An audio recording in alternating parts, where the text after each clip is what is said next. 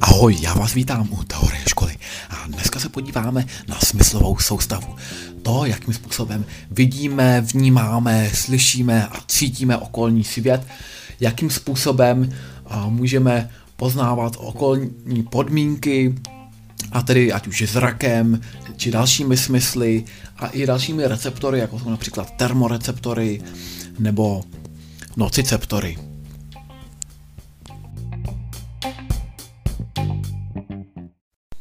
Takže smyslová soustava. Jaké má smyslová soustava funkce?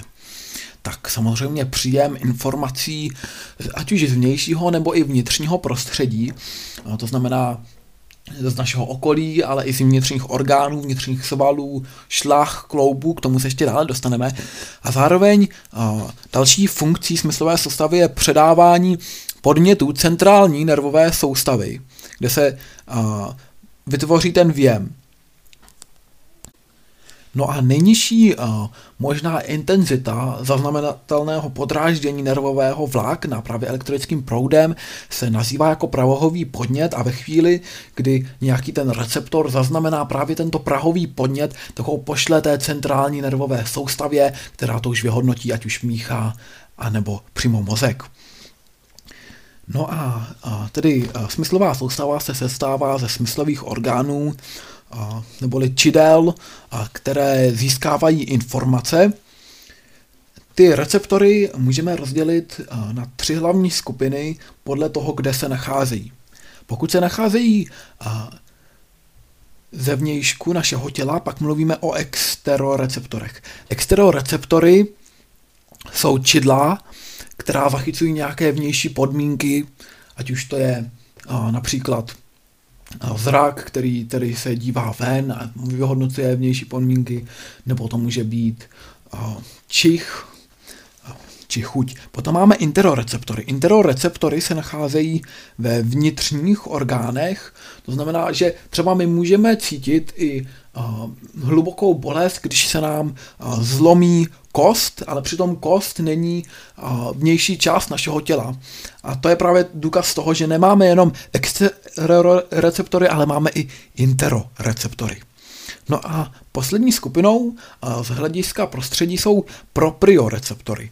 Proprioreceptory jsou receptory, které se nacházejí v pohybové soustavě, to znamená, že proprioreceptory se často vyskytují ve svalech anebo ve šlachách. Dalším typem dělení receptorů je podle toho, jakým způsobem pracují. Máme zde fotoreceptory, kde podnětem fotoreceptorů je světelné záření, tedy z toho vyplývá, že fotoreceptory jsou soustředěné ve zrakovém ústroji. Dále zde máme mechanoreceptory. Pro mechanoreceptory je hlavním podnětem tlak, pohyb, může to být i vlnění vzduchu. A konkrétně tlak vnímají v naší kůži fáter pacíného tělíska, která teda hodnotí tah a tlak. A, ty mechanoreceptory jsou v jistém způsobu pouze citlivé zakončení nervových vláken, ale máme zde i ten receptor, který se tedy stává čidlem, které zaznamená podmět a tím pro mechanoreceptory je mechanická deformace. A máme zde i chemoreceptory. U chemoreceptorů je podnětem nějaká chemická sloučenina. Takže se můžeme zařadit například čich, kdy tedy ze vzduchu vnímají najednou ty buňky e, nějakou koncentraci jistých látek. E, potom zde máme chuť, chuť opět vnímá koncentraci nějakých chemických sloučenin, které se najednou ocitnou v naší ústní dutině, a nebo třeba i bolest. Bolest se taky řadí mezi chemoreceptory a to z toho důvodu, že ve chvíli, kdy ucítíme nějak, nějakou nepříjemnou bolest právě třeba tím, že se popálíme, tak to znamená, že ty buňky začnou vylučovat chemické sloučeniny aby zalarmovali právě chemoreceptory na to, že se zde děje něco pro naše tělo nepříjemného. No A dalším a posledním typem receptorů jsou termoreceptory. Termoreceptory hodnotí a vyhodnocují teplotu jinou, než má naše tělo.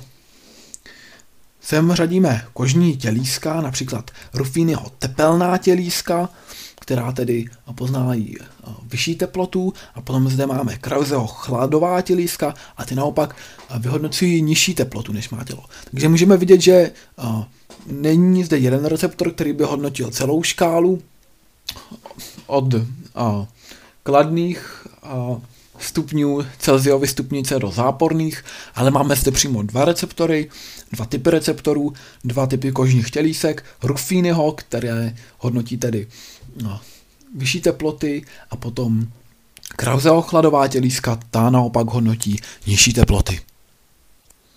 No a my se podíváme na fotoreceptory.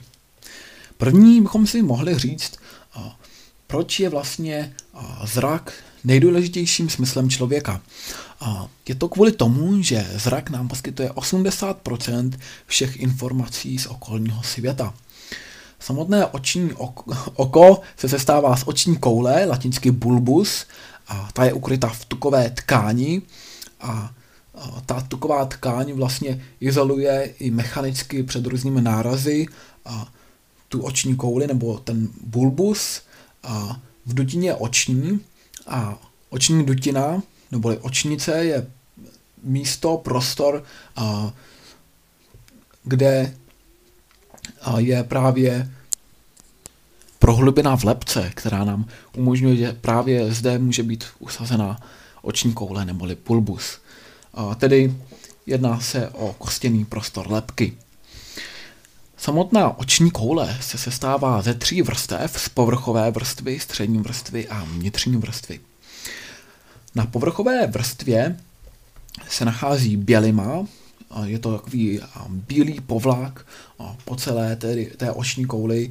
I ze předu můžeme vidět, že naše oko je bílé, tak to je bělima. A zároveň zde máme i rohovku. Rohovka je průhledná a z trochu sklání paprsek, který dopadá, potom dále například na sítnici našeho oka a má tam ale především ochranou funkci. No a nyní se již podíváme na samotnou anatomii lidského oka. Začneme tím, že oko přirozeně pokrývá kůže a máme zde řasy, které brání vnikání nečistot. Pokud budeme pokračovat trochu dále, tak zde můžeme narazit tedy na horní víčko a spodní víčko, dále na Majbomovu žlázku. Majbomová žlázka se řadí mezi slzné žlázy, to znamená, že da, produkuje slzy, které jsou potom dále odváděny. Po Majbomově žlázce bychom mohli narazit na spojivku. Spojivka je tenká blána, která pokračuje ještě o něco hloub než zbytek oka do takzvaného spojivkového vaku, to znamená, že opravdu to oko těsní za spojivkou dobře. No a potom již narážíme na rohovku. Rohovka, jak název vypovídá, je opravdu taková vrstva ochrana, téměř zrohovatělá, kdy, kdy tedy brání před nějakým mechanickým poškozením. Má podobnou funkci, jako například pokud si kupujete ochranné sklo na mobil. No a potom již narážíme na přední komorová voda. Přední komorová voda, dále stáčí paprsek a dostáváme se již k duhovce. Duhovka je část oka, která je barevná a může mít odlišnou barvu podle toho, jaké pigmenty zde převažují, to znamená, může být modrá, hnědá, zelená. To je ona barva očí, kterou většinou určujeme, i když velká část oka je bílá a to právě díky tomu, že až budeme pokračovat dál, tak uvidíme, že tam je uh, velká koule, která se nazývá uh, sklivec, nicméně ten bílý obal sklivce se nazývá bělima a právě bělima tvoří bílou část našich očí. Za přední komorovou vodou bychom tady našli duhovku a díra v duhovce, kterou to světlo putuje dál, se nazývá zornice, kdy dochází k akomodaci oka a k zúžení nebo rozšíření zornice. A právě zúžení nebo rozšíření zornice má za následek to, že si přivykáme na tmu nebo na světlo, když se ta zornice zúží, znamená to, že toho světla tam dají míň, abychom si třeba přivykli na náhle zvýšení jasu. A naopak a ve chvíli, kdy se ta zornice rozšíří, to znamená, že chce, aby těch paprsků tam šlo víc, protože najednou třeba dojde k náhlému stemnění. Paprsky tedy procházejí zornicí a naráží na další vrstvu, to je zadní komorová voda, má obnovnou funkci jako přední komorová voda. A potom je zde již samotná čočka, což je hlavní část oka klámání světla. A právě ke korekci čočky používáme brýle. A po stranách čočky na, nahoře a dole bychom našli řasnatá tělíska, která právě pomáhají čočku stlačit, po případě roztáhnout a k oné akomodaci oka. No a za čočkou se již nachází samotný sklivec, což je velká koule, a, běžně ji nevidíme, je protkaná cévami a ty dále prokrvují sítnici, na, která je právě navázaná na sklivci a sklivec vytváří hlavní prostor, kde se mohou ty paprsky a, dotknout té sítnice.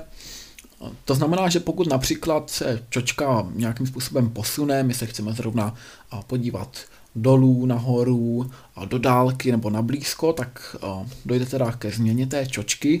Nicméně ten sklivec zůstane stejný a akorát dopadnou ty paprsky na jinou část toho sklivce, kde už teda na něm je nalepená tenká vrstva a to je sítnice. A na té sítnici již máme světlo a čivné buňky, které tedy zachytí to, kam ten paprsek dopadnul a dále ho odvádějí do mozku. Samotná sítnice nicméně nemá ty buňky, které zachycují světlo úplně rovnoměrně rozprostřené. Jistém místě totiž na sítnici navazuje zrakový nerv. A zrakový nerv sám při odvádění vzruchů potřebuje část vynechat. To znamená, že na místě, kde navazuje zrakový nerv na sklivec, tak chybí část sídnice, což má za následek to, že pokud se paprsek dostane pod tímto úhlem, tak ve skutečnosti nebude vnímán obraz. Potom si ho automaticky dokreslí až mozek. Tady tomu místu říkáme slepá skvrna. Máme ta, tu ale i žlutou skvrnu, ta se nachází o něco výše. Žlutá skvrna má střed zvaný favea, jedná se o takový výstupek a žlutá skvrna je opakem té slepé skvrny. To je naopak místo, kde je nahromaděno zrakových a, světločivných buněk co nejvíce. Takže pokud naopak paprsek dopadne na žlutou skvrnu, tak bude vnímán opravdu ostře. Celá oční koule i se sklivcem je ještě dále ohýbána a natahována pomocí svalů, pomocí horního přímého svalu a dolního přímého svalu. Takže tedy, pokud potřebujeme jenom maličké změny v tom, abychom se podívali o, trochu jiným směrem, tak použijeme řasnatého tělíska k akomodaci čočky, například pokud se chceme podívat daleko nebo blízko. Ale ve chvíli, kdy se chceme podívat jistým směrem například nahoru nebo dolů, tak využijeme horního a dolního přímého svalu. Dále ještě navazuje na svaly lepka a, a my už víme, že se nachází bulbus v takzvané očnici neboli a, komoře v lepce, a, kde je uložen. Nyní se již přímo zaměříme na povrchovou vrstvu, střední vrstvu a vnitřní vrstvu. Povrchová vrstva je obalena bělimou, neboli latinsky skléra. Jedná se o vazivovou blánu, která drží tvar koule a je průhledná, chrání zbytek oka vrstvou slz. My už víme, že slzy vylučuje takzvaná majbomová žlázka. A, a v přední části bělima přechází v rohovku. V místě, kde skléra přechází v rohovku, je vypuklejší. A zepředu je tedy vypuklejší, ale zezadu je méně vypuklá. Stejně tak i zepředu je průhlednější. No a nyní se již posouváme ke střední vrstvě u oka. Střední vrstva je tvořena ze začátku cévnatkou, což je tedy tkáň, která je hustě protkaná cévami, proto se také nazývá cévnatka, nebo také latinsky choirodea. A cévnatka tvoří vnitřní vrstvu oční koule, je tedy a, přímo a, na skléře a obsahuje pigment, který zabraňuje rozptylu světla uvnitř oka, což je velmi užitečné tom smyslu, že ve chvíli, kdy dopadne paprsek ve sklivci již na cévnatku, tak se dále neodráží na druhou stranu, aby byl zaznamenán znova, ale už je jednou zaznamenán a po druhé se neodrazí. No a dále zde máme a v přední části přechod cévnatky do řasna, řasnatého tělíska. Řasnaté tělísko a, se sestává z hladkých svalů a vaziva a pomáhá akomodaci oka. Řasnaté tělísko nám umožňuje zaostřování zvláště na blízké předměty až třeba do 5 metrů. A akomodace probíhá tak, že řasnaté tělísko dopomůže ke stluštění čočky, která najednou tím, jak je tlustší, tak je schopná vnímat bližší předměty. Je toho docíleno pomocí hladké svaloviny řastnatého tělíska. Zároveň a, se z krve, která protéká cévnatkou, dále do řasnatého tělíska postupně kapilárami vytváří právě čistá komorová voda, která se potom nadále dostává do zadní komorové vody a přední komorové vody. Tedy do oblastí, kam je potom sama voda vyloučena. Ta přední komorová voda je oblast, kam se vylučuje ona komorová voda, zadní komorová voda, podobně. Přední komorovou vodu bychom tedy našli mezi rohovkou a mezi duhovkou, zatímco zadní rohov, uh, rohov komorovou vodu bychom našli mezi zornicí nebo zadní části duhovky a čočkou. Víme, že postupem času a s vzrůstajícím věkem občas dochází ke stařecké dalekozrakosti a například a, fenoménu, že dochází a, k dohlédnutí do minimální vzdálenosti 80 cm.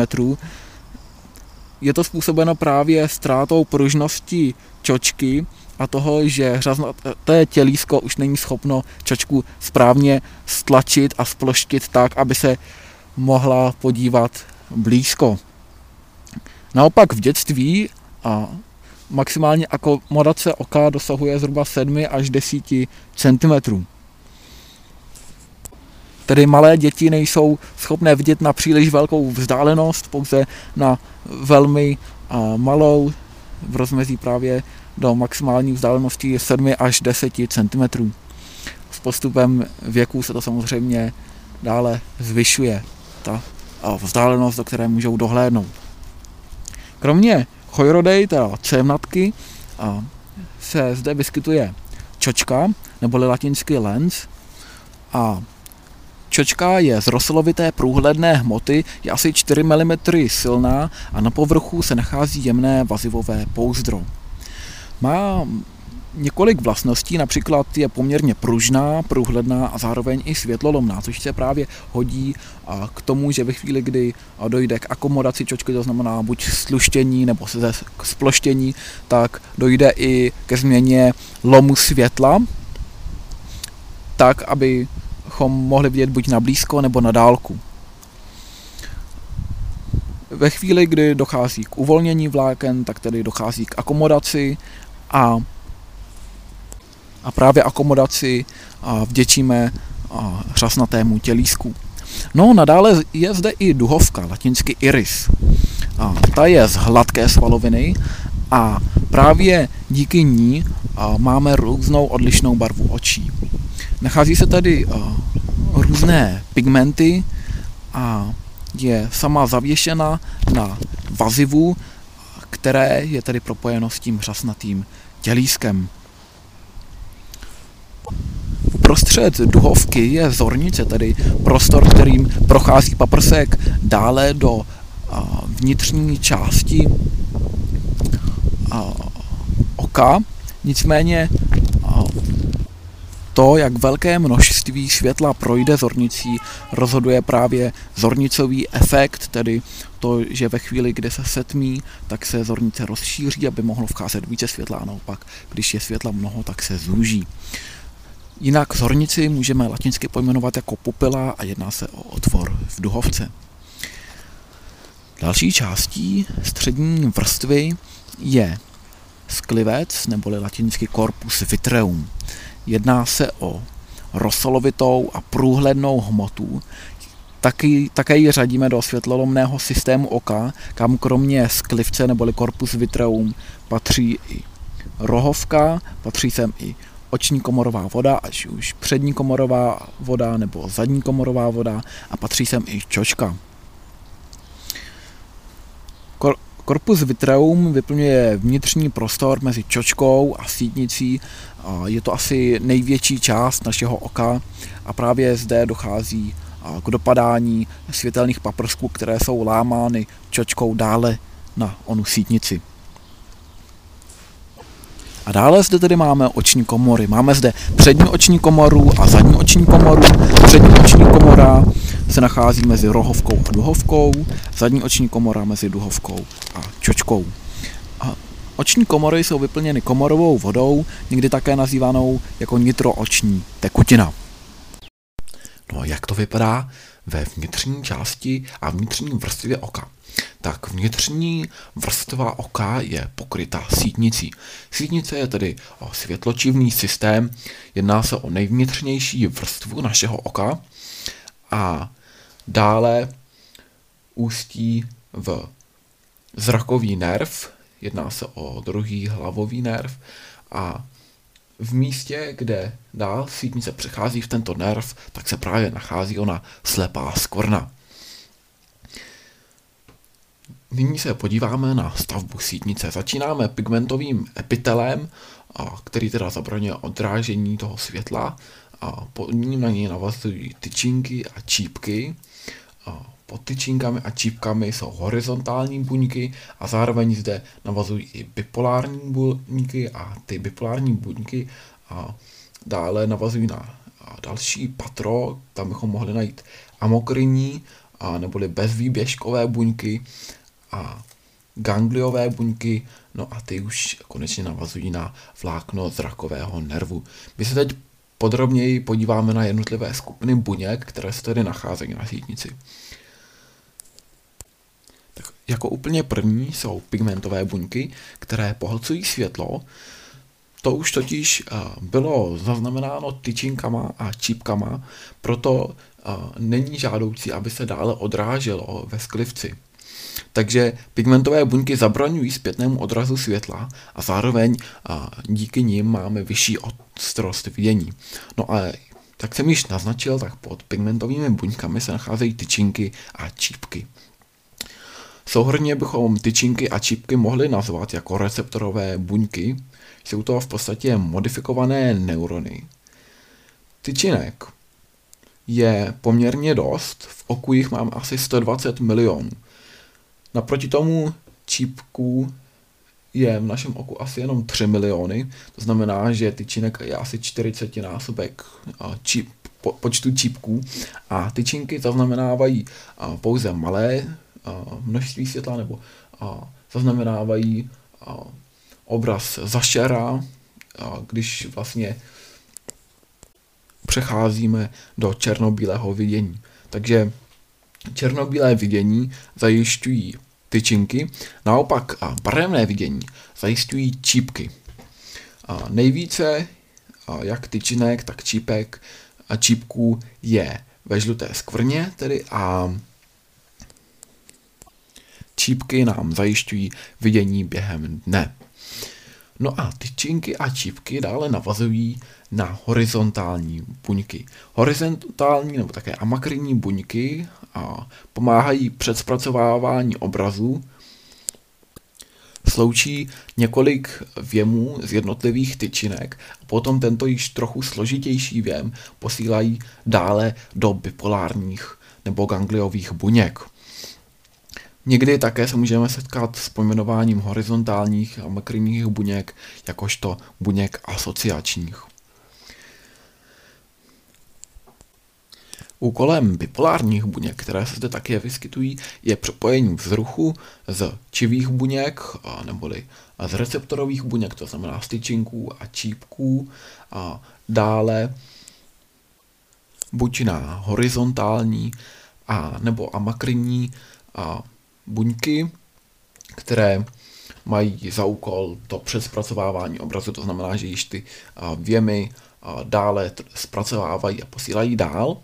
No a posílají je do gangliových buněk, které tedy sbírají všechny ty informace, je jich dohromady asi desetkrát méně než receptorových buněk, protože už se o to vlastně postarali a předtím bipolární buňky nejprve, které tedy zpracovávají část těch věmů a potom dále to zpracovávají horizontální a amakrinní nebo také někdy bezvýběžkové buňky. A tady to všechno je odesíláno do gangliových buněk, kterých už je poměrně málo nebo desetkrát méně než tedy těch receptorových. Právě gangliové buňky sbírají informace ze sítnice a dále už je přeposílají do mozku a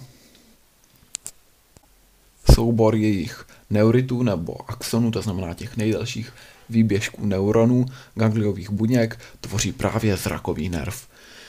Jedná se o vnitřně fotosensitivní gangliové buňky, které nedávno vzbudily poměrně vysokou míru pozornosti, protože se zjistilo, že gangliové buňky jsou někdy i buňky citlivé na modrou část spektra a to nemá přímo vliv na ty další barvy světla, které vidíme. Znamená to, že to ovlivňuje tvorbu melatoninu, nicméně právě protože se to vyskytuje u gangliových buněk, tak to velmi často poukazuje i u slepých lidí na buď dostatek nebo nedostatek modrého světla právě u gangliových buněk slepí lidé také vnímají modré světlo. Pokud na ně bude svítit modré světlo, tak mohou mít problém se spánkem, protože se zde právě nezačne produkovat melatonin. A to bude mít potom vliv na spánek, pokud toho modrého světla bude příliš, tak člověk bude mít narušený ten režim. Nebude zde dostatečná vůle jít spát. No a nyní se podíváme již na samotné fotoreceptory, tyčinky a čípky. Tyčinek je asi 120 milionů a obsahují pigment zvaný rodopsin. Ve tmě je právě vyšší koncentrace rodopsinu, zhruba po 15 až 30 minutách už je daleko vyšší citlivost našeho oka, což je právě způsobeno postupným vznikem rodopsinu.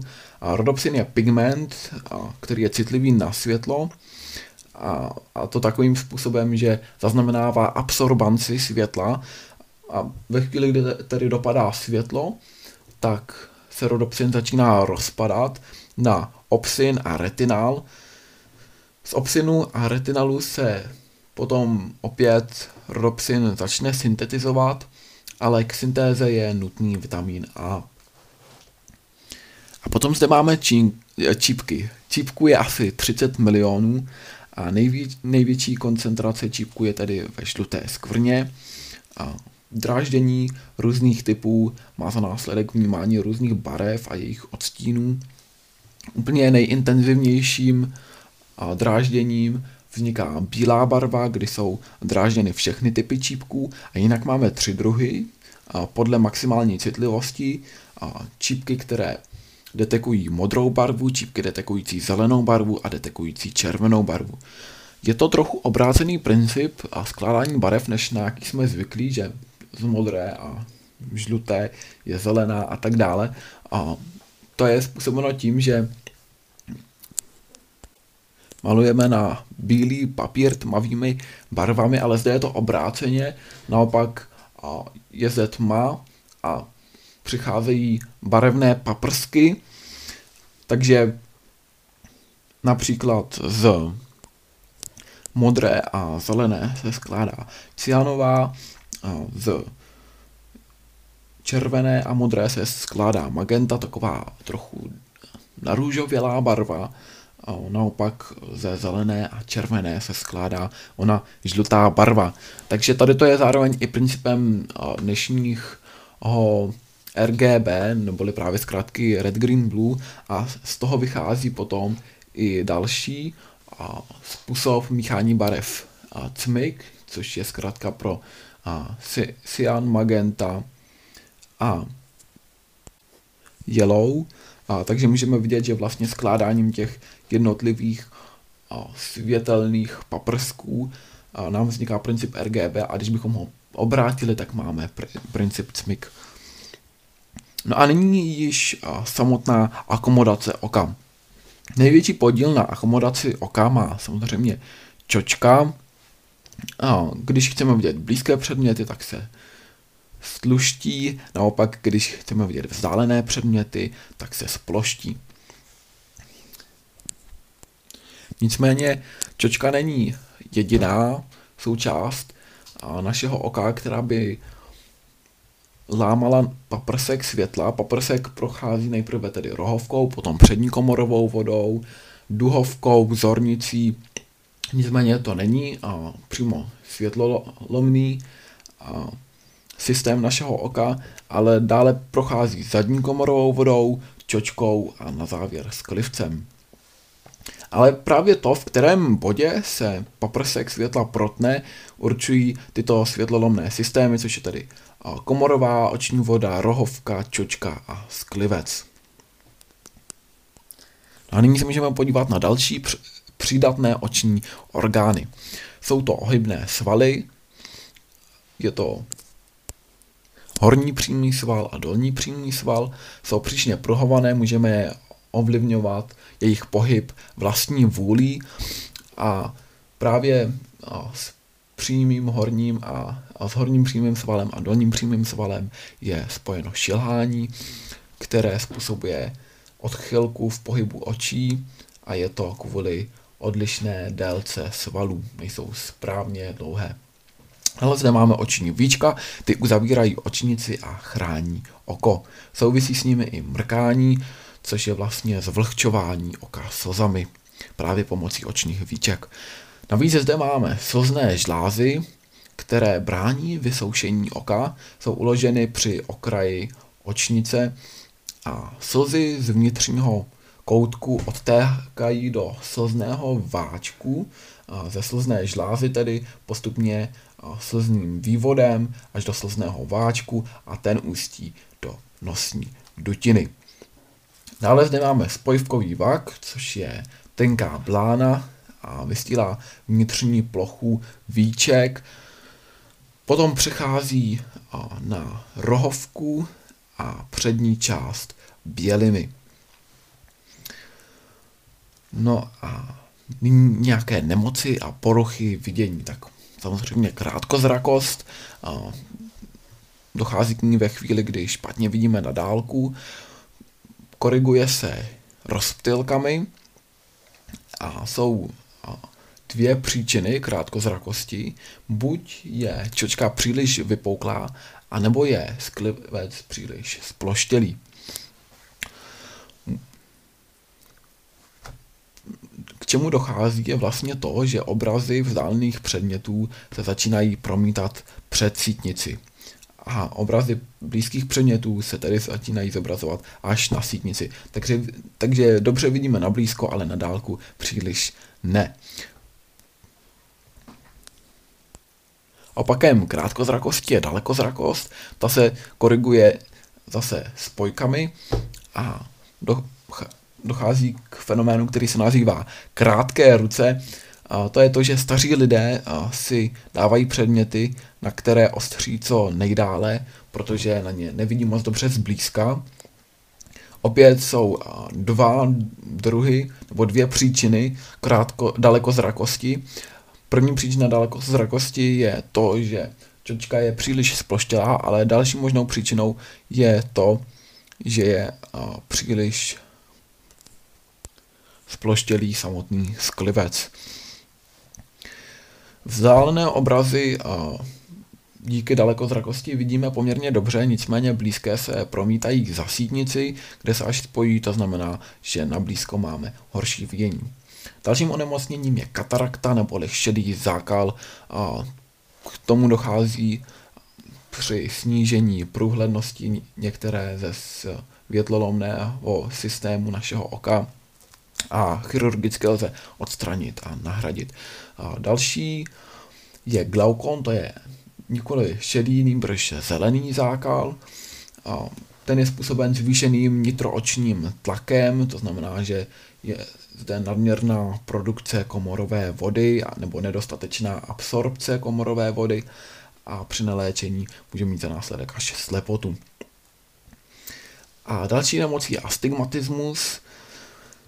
Tam dochází k tomu, že voda zakřivuje rohovku a my potom máme rozmazané vidění, a což nakonec teda ústí v bolest hlavy nebo může i vyústit v šelhání.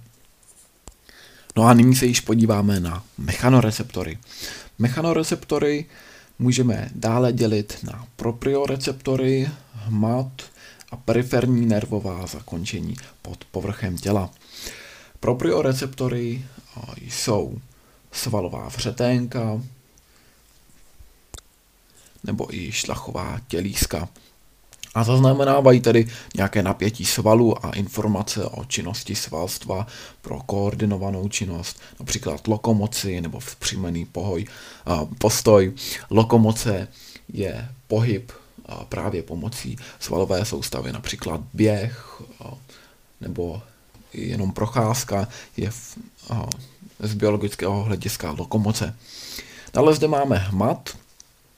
Na hmat používáme také receptory, které tvoří volná nervová zakončení.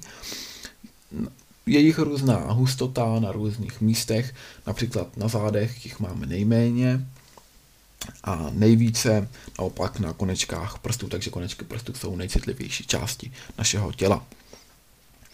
Řadí se sem například i pacínyho hmatová tělíska, která tedy detekují tah a tlak, a potom v té kůži máme i další receptory, ale ty už nejsou přímo od hmatu, například Ruffíneho tělíska nebo Meissnerova tělíska, ale ty už měří spíše teplotu, takže se do hmatu neřadí. Dále máme periferní nervová zakončení pod povrchem těla, do kterých bychom mohli zařadit již zmiňové, eh, zmiňované hmatové receptory i proprioreceptory, Navíc a sem patří ale i vestibulární neboli statokinetický orgán a tento vestibulární orgán podává informace o tom, zda stojíme rovně nebo se nějak nakláníme a řídí naší rovnováhu. A potom máme samotný sluchový orgán. Periferní nervová zakončení se takto jmenují proto, že ještě existuje centrální nervová soustava, což je mozek a mícha, kam ale mechanoreceptory nepatří. No a nyní již samotný sluch. Funkce sluchu je rozlišování zvuků. Mladý člověk může rozlišit ve zvuky o frekvenci 20 až 20 tisíc Hz, starý člověk zhruba od 20 do 8 tisíc Hz. Nicméně nejcitlivější jsou lidé na mluvené slovo v rozsahu asi tisíce až tři tisíce herců. No a nyní se podíváme již na samotnou anatomii lidského ucha, nebo latinsky auris. Ucho bychom mohli rozdělit na zemní ucho, střední ucho a vnitřní ucho. Zemní ucho je tvořeno chrupavčitým polcem, ten tedy a dále pokračuje v trubičku asi 2,5 cm dlouhou, nazývá se zvukovod a ta potom končí bubínkem, což je taková blána, a latinsky membrána tympány. A to už se dostáváme do středního ucha. Střední ucho tedy začíná bubínkem a dále navazují sluchové kůstky. Tyto sluchové kůstky právě předávají ten pohyb, kterým naráží nějaký zvuk do bubínku. Jednotlivé kůstky se nazývají napíč, napínač bubínku. Ten napíná bubínek, potom zde máme kladívko, latinsky maleus, a které právě pokud do něj razí ten bubínek, tak dále předává ten pohyb na kovadlinku nebo někdy kovadlinu a ta dále předává tuto informaci do třmínku neboli latinsky stapes a ten již to předává ve vnitřním uchu na oválné okénko. O tom si povíme. Krom toho se ve středním uchu ještě nachází Eustachová trubice, která má za úkol vyrovnávání vnitřního a vnějšího tlaku. Zajímavé je, že mezi plochou bubínku, což je asi zhruba 50 až 90 mm čtverečných a třmínku, tedy té kůstky sluchové, která má obsah, asi, teda délku, ja, jo, obsah asi 3 mm čtverečné, je tam poměrně velký nepoměr, což má svůj důvod, protože koncentrací na malou plochu dochází až k 30-násobnému zvětšení síly kmitu. No a nyní již navazujeme na vnitřní ucho. Vnitřní ucho se nachází v kostěném labirintu kosti skalní, což je část kosti spánkové nebo částečně i je poblíž kosti klínové, kosti týlní, je dobře vidět z pohledu lebeční báze, to znamená, kdybychom lepku rozřízli vodorovně a pohlédli na ní, tak bychom mohli vidět kost skalní. A právě v této oblasti se nachází labirint, nejprve kostěný labirint a pod ním je obdobně kopírován i blanitý labirint, což je systém, který právě zaznamenává ty vibrace, které přicházejí zvenčí a dále je už odesílá do mozku. Labirint se sestává ze tří polokruhovitých kanálků.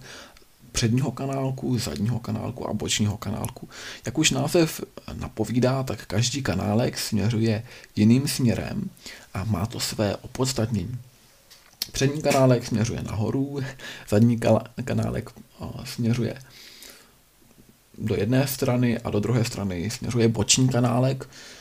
Tedy mohli bychom si to představit jako souřadnicový systém XYZ. A opravdu to má takovouto funkci ve chvíli, kdy totiž do zbytku labirintu ústí právě tyto kanálky, tak mají takové rozšířené ústí, nazývá se ampuly a v těchto ampulách jsou usazeny krysty, což jsou zhluky vláskových buněk, které vnímají ty jednotlivé pohyby.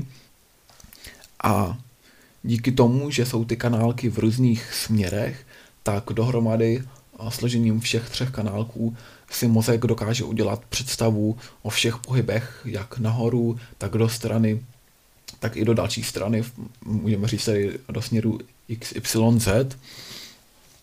A tady to je velmi důležité pro kinetické pohyby hlavy, což znamená, že právě ampuly a polokruhovité kanálky, přední, zadní a boční, detekují, jakým směrem se hýbe naše hlava. Dále se sestává labirint, planitý labirint z vejčitého váčku, vejčitý váček. Je opravdu malý váček, obsahuje otolit, což je sluchový kamének. A tento sluchový kamének v tom váčku tak poskakuje a naráží na vláskové buňky, které díky tomu odesílají dále do mozku ty věmy, kterými podráždí právě otolit vláskové buňky, takže právě díky tomuto sluchovému kamenku můžeme vnímat gravitaci nebo i zrychlení. Ve vejčitém váčku a ty řasinky vláskových buněk jsou uspořádány vertikálně, to znamená, že vnímáme vertikální pohyb, například pokud se rozeběhneme, tak to bude vnímat právě vejčitý váček. Potom něco níže máme kulovitý váček, ten má podobnou funkci jako vejčitý váček, i má podobnou stavbu. A nicméně ty řasinky vláskových buněk tam nejsou vertikálně uspořádané, nýbrž horizontálně uspořádané. To znamená, že jsou citlivější na pohyby ve vertikálním směru, to je například pokud se skočíme dolů, tak najednou tady to bude vnímat kulovitý váček. No a máme zde i samotného hlemíždě, což je trubička, která je zahnutá do takové spirály a na konci této trubičky bychom našli Cortyho orgán, který vytváří nervový impuls právě z té mechanické energie zvuko, zvukových vln. Můžeme si všimnout, že ten hlemíž se neustále stenčuje, ta trubička se stenčuje, to znamená, že opravdu a nejprve tam jde poměrně dost té tekutiny, endoli, endolymfy, až tedy se dostává do úplného středu, kde už je ta trubička velmi zúžená a tam je přesně ten kortyho orgán, aby mohl přesně zaznamenat a tedy samotný sluch. Takže kortyho orgán zaznamenává sluch, ale máme zde i polokruhovité kanálky, které zaznamenávají a, kinetické pohyby neboli pohyby hlavy a dále zde máme ještě vejčitý váček, který zaznamenává vertikální pohyby a celého těla, to znamená, je to statický orgán, podobně jako kulovitý váček.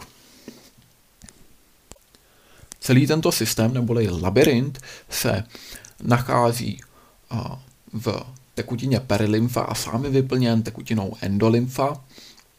A to všechno je uzavřeno v kostěném labirintu, který je podobný jako ten blanitý. Na blanitý labirint nicméně působí i další kůstka a to je třmínek, který teda systémem těch pák předává tu vibraci z bubínku dále přes kladívko neboli maleus, kovadlinu, inkus již zde máme ten třmínek stapes a ten tedy působí na oválné okénko blanitého labirintu, kde se to dále předává v té předsíni labirintu, to znamená v té hlavní části. Do dalších částí můžou to být a například a polokruhovité kanálky. Nebo hlemíšť a samotný kortyho orgán, který tedy to detekuje a dále už posílá sluchovým nervem neboli nervem kochleárním, také někdy nazývaným. A krom toho to oválného okénka zde máme ještě kulaté okénko a to je pokryto vazivovou planou, má podobnou funkci zase vlastně nějaká detekce sluchu, vibrací. Jak vnímáme zvuk? Zvuk je tady zaprvé zachycen chropavčitým boltcem a dále dochází k rozkmitání vlnou bubínku, tedy membránou tympány. A to znamená, že se dají do pohybu najednou všechny ty vzduchové kůstky, které až 30krát zesílí pákovým systémem ten zvuk. A to má za následek, že tady to zesílení dopadá až na oválné okénko pomocí toho třmínku neboli stapes a dochází k vění perilymfy, což je tekutina mezi kostěným a blanitým labirintem. Ta perilymfa dál předává vlastně tu vlnu a předá ji do toho planitého labirintu. Tam už se a, začne chvít endolymfa, a máme zde Kortyho orgán, který je na konci hlemíždě, který tedy je extrémně citlivý, takže opravdu de- detekuje ten sluch a dále to již posílá sluchovým a, nebo kochleárním nervem a je to takzvaný osmý nerv a prochází vnitřním zvukovodem až do mozkového kmene. Dále bychom našli mezimozek, do kterého, do kterého tento nerv ústí a sluchové centrum kůry mozkové v zadní části horního závitu spánkového. Jaká jsou onemocnění sluchového ústrojí? Může to být zánět středního ucha, ten je poměrně bolestivý a častý u dětí, nebo to může být tinnitus, což je neustále zvonění nebo pískání v uchu, vertigo, což je porucha polokruhovitých kanálků a ve chvíli, kdy se a, porouchají právě polokruhovité kanálky, tak můžeme mít občas pocit, že se okolí točí a mít z toho závrať, a nebo to může být i zalepené ucho, což je problém středního ucha, kdy se začne vytvářet tekutina, častá u dětí. Ve vnějším uchu se po případě může vytvářet nadměrně mas pomocí mazových žláz, které mají čistící funkci, ale to není právě jako přímo nějaká choroba. Máme zde i rovnovážný neboli takzvaný vestibulární orgán, který je ve vnitřním uchu v lanitém labirintu a ten bychom právě mohli rozdělit na dvě části, na ústrojí rovnováhy a ústrojí pohybu. Není to tedy již přímo sluch, ale a, velmi to sem jsou, a, také patří, a, protože se to právě nachází v labirintu a můžeme to ústrojí rovnováhy a ústrojí pohybu takto rozdělit. Ústroj rovnováhy se nazývá jako statické, ústrojí a ústrojí pohybu jako kinetické. A to statické ústrojí rovno, neboli ústrojí rovnováhy a má za úkol vnímání polohy těla a jeho částí a to už je tady, jak zmíněno, ve vejčitém a kulovitém váčku. Vejčitý váček vnímá vertikální po, polohu, kulov, kulovitý váček vnímá a, teda pardon, kulovitý váček vnímá vertikální polohu a vejčitý horizontální polohu, ale dále zde mám i obrvené rosol, rosolovité buňky, které se právě nacházejí v těch váčcích a podle toho, jestli ty buňky jsou ve vertikálním směru anebo v horizontálním směru, jako třeba v kulovitém váčku, tak vnímají také směr těch pohybů. Uvnitř váčku je teda otolit neboli sluchový kamének, ten je tvořen krystalky uhličitanu vápenatého. No a dále zde tedy máme to kinetické ústrojí nebo ústrojí pohybu, a které vnímá pohyby hlavy, rotaci hlavy, uhlové zrychlení hlavy, značí se alfa. V, a toto a kinetické ústrojí je uloženo v polokruhovitých kanálcích, takže to už také vlastně známe. Dochází ke dráždění obrvených buněk a združených právě v ty krysty u ampulí polokruhovitých kanálků. A odtud také plyne mořská nemoc, což je v podstatě déle trvající dráždění polokruhovitých kanálků, z čehož máme závrať a zvracení. Zajímavé je, že nezrychlený pohyb vnímáme pouze pomocí zraku, takže může občas také docházet ke zrakovým věmům, které jsou chybné, například pokud sedíme ve vlaku a teď jeden z vlaků se rozjíždí, tak pokud to není velké zrychlení, ale je to nějaká konstantní rychlost, tak najednou můžeme mít otázku, který z vlaků se vlastně pohybuje. No a nyní se podíváme na chemoreceptory. Chemoreceptory jsou smyslové buňky a reagují na přítomnost chemické látky v prostředí. Dělíme je na chuť a čich. Chuť je kontaktní, zatímco čich je dálkový. A chuťové receptory se nacházejí na povrchu jazyka v chuťových pohárcích. U člověka je asi 10 000 chuťových receptorů a můžeme je rozdělit na čtyři skupiny podle vnímání chutí. Tak zaprvé je to samozřejmě sladká, ta se nachází na špičce našeho jazyka. Dále je to kyselá chuť, ta se nachází na okraji blíže ke koření, to znamená více vzdálená část jazyka. Potom slaná chuť, ta se také nachází na okraji a hořká chuť, tu bychom našli na kořeni našeho jazyka, to znamená úplně vzadu. No a ostatní kombinace jsou jenom variace těchto čtyř základních věmů chuti. Chuť ovlivňuje i činnost trávicí soustavy a určuje také částečně vylučování nejen slin, ale i pankrátických šťáv, které se vytvářejí ve slinivce břišní, neboli pankreas, odtud také ten název, a také se podílí na vylučování žaludeční šťávy. A krom toho zde máme i citlivost, která se v chuti liší podle dané látky. Například takových chynin vnímáme už při hustotě žádná celá 8 krát 10 na minus 5 milimolu na litr, zatímco například roztok soli NaCl vnímáme jako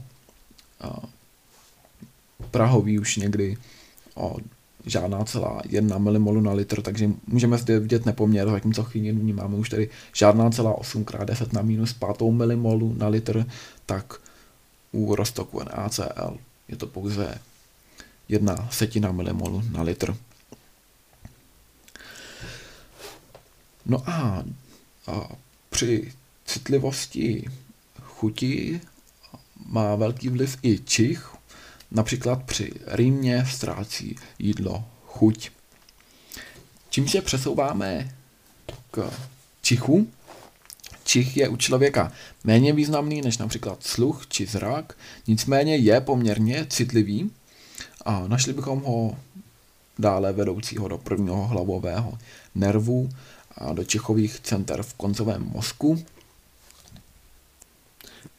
Je asi 10 tisíckrát až 30 tisíckrát citlivější než chuť, nicméně tady to číslo je orientační, protože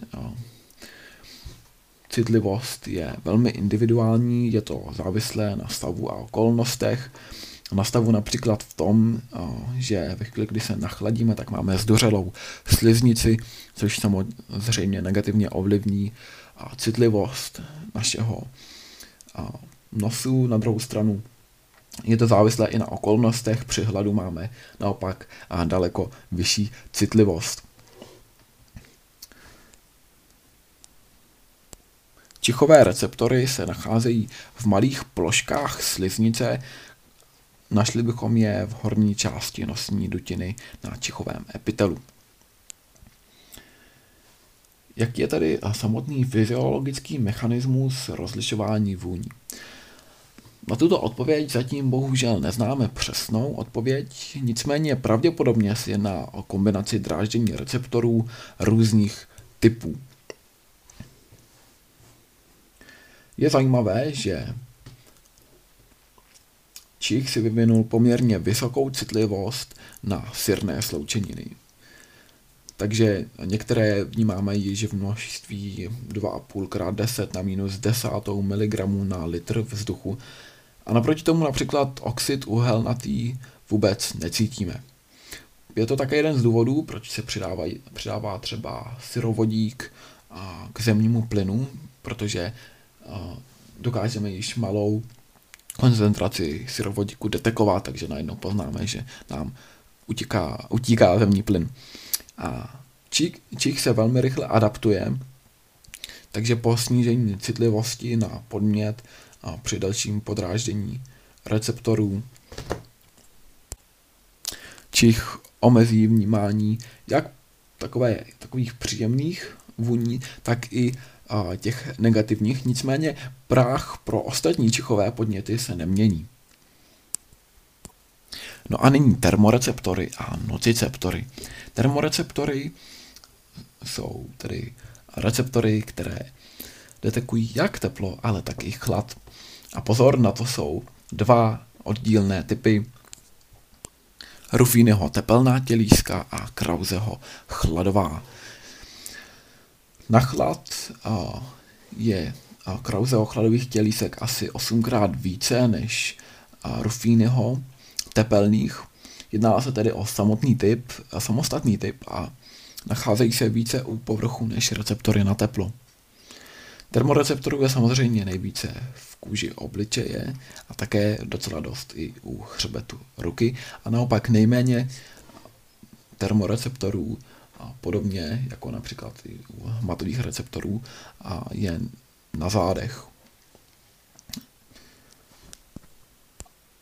Nociceptory jsou receptory, které se snaží zachytit bolest.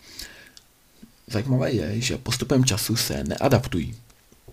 Informace a, jsou dvojího rázu, buď a, o ohrožení organismu, anebo o jeho poškození.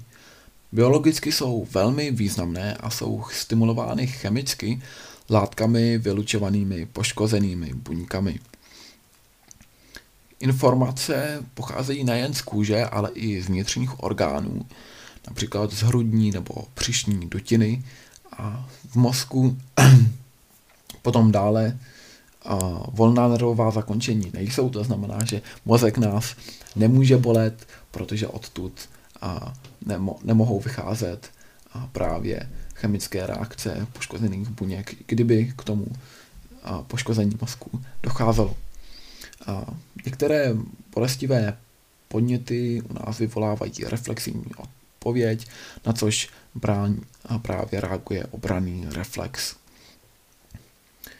A tyto inf- informace nociceptorů kromě toho, že tedy nemohou pocházet z mozku, tak ale mohou pocházet například z kosterních svalů, ze šlách, z kloubních pouzder, z okostice, neboli periosty, to je oblast a, oko, v okolí a, kosti, a je to její, jedna z jejich a, svrchních vrstev a porušení okostice je velmi nepříjemné, způsobuje to hlubokou bolest.